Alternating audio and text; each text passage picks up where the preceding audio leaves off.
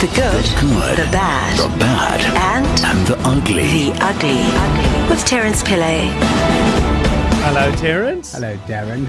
You know, I don't. I, I suspect that people without kids or nephews and nieces Yeah. won't care about this as much as as it is an issue. But it's huge.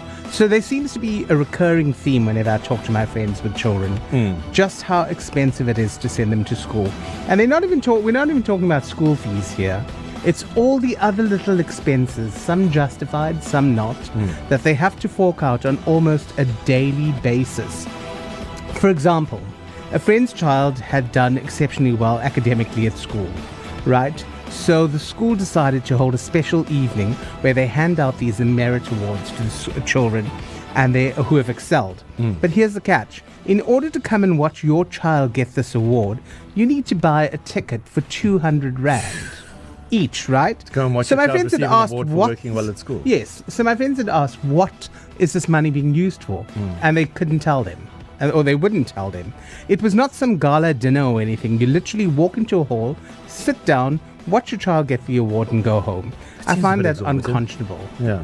Uh, especially since you're paying school fees and you pay for everything like extracurricular activities separately. If the child wants to do ballet, that's a separate bill. Mm. If the child wants to do choir, it's a separate bill, or recorder, or whatever the case may be. Mm. And now the child has d- done really well at school, and they're rewarding this child, which mm. is a good thing, mm-hmm. by charging 200 rand per person to go and watch this. That seems a bit For me, pricey.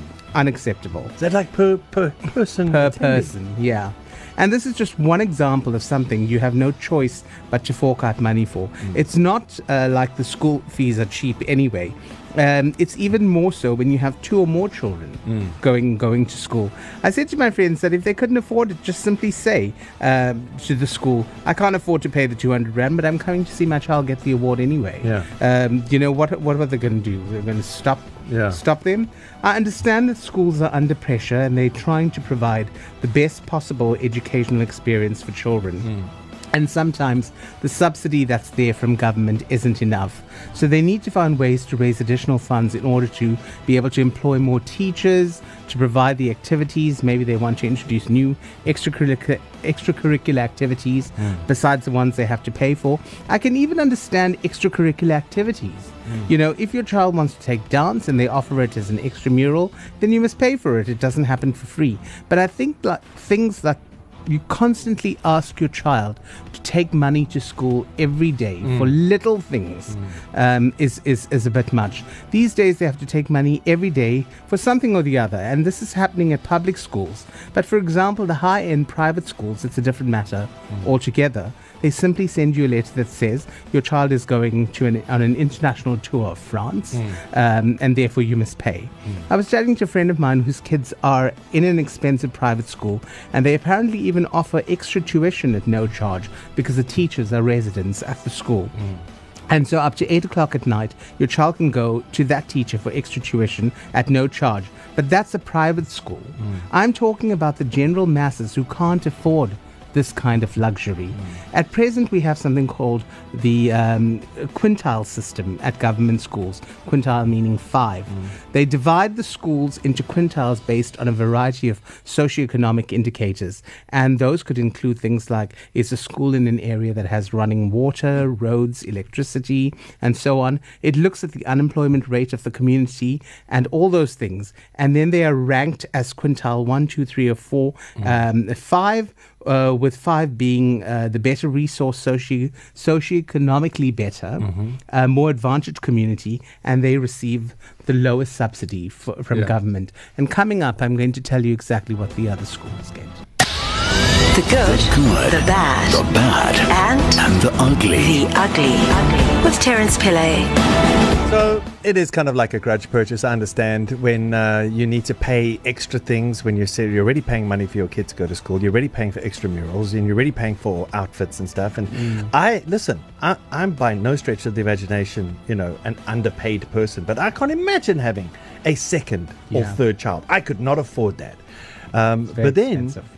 The, the quintiles, though, you know, because uh, you say quintile one is a school that gets one of the biggest grants, and a quintile five Yeah. gets um, as little government assistance as Yeah. possible.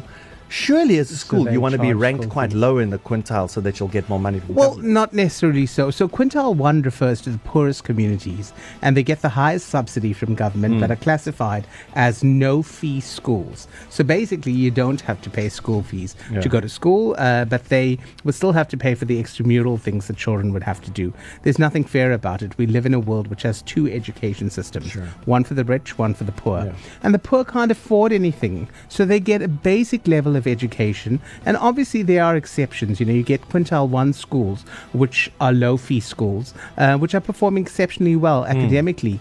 But that's usually against the odds. They don't have the luxury of saying, I need to employ an extra maths teacher so I can reduce my class size, um, so I can give better attention to the children, or I can differentiate my instruction so that I can do a remedial math class.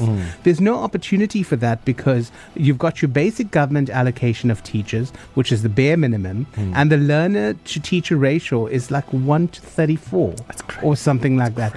So why are we not addressing this disparity? No, I just want to say, throw a birthday party for 10 kids and try Yeah. and see how, how little control you have. Yes. Now imagine trying to teach 30. 30, 34 Exactly. class, right? yeah. So why are we not addressing this disparity? If you look at the proportions across the whole system, the largest number of learners comes from the poorest schools. Mm. So they should get more money, and if they do get more money, uh, they would be able to employ more teachers, Mm. but they don't. The subsidies that schools get cover only the non-salary costs. The salary costs are paid by the Department of Education. They get an allocation which is called a post provisioning norm.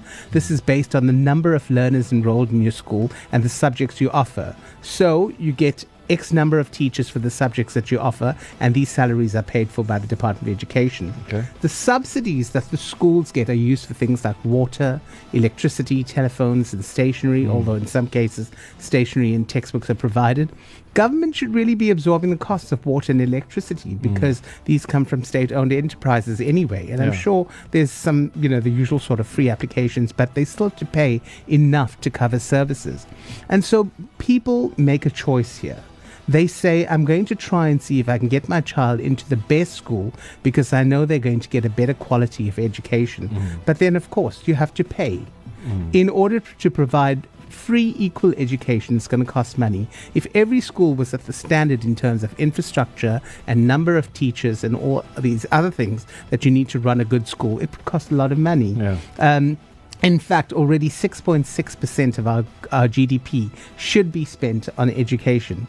So uh, it's a bugbear for many, you know, as a parent or a family member constantly having to pay.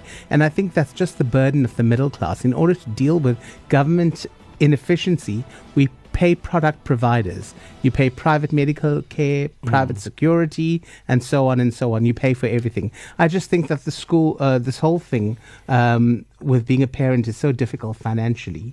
And in this country, especially so if you want your child to have some kind of quality education. And on top of that, let's say if your child is playing four different sports, um, there are four different uniforms for that, and it all costs money, and you can't avoid it. Obviously, you want your child to have a well rounded education experience, but how can you give them this if you can't afford it? And the kids that are doing well in those scenarios uh, end up getting, you know, um, being a part of some CSI or some uh, some form of handout, and they just get lucky. Uh, we Yeah. don't want a situation where a couple of kids get lucky because right place, 100%. right time. We'd like every kid to have the opportunity to ad- advance themselves in education, in sport, in the arts. Yeah. Um, so we are we asking government to do a little bit more then? A lot more, not A- just a, a little lot, a more, little bit more. lot more. All right. You know, yeah, it brings things, in, things into perspective because I, I complain about buying a second pair of ballet shoes when some kids are just looking for uh, power, water, and textbooks. Thanks, Terence. Thanks, Darren. So this is East Coast Breakfast.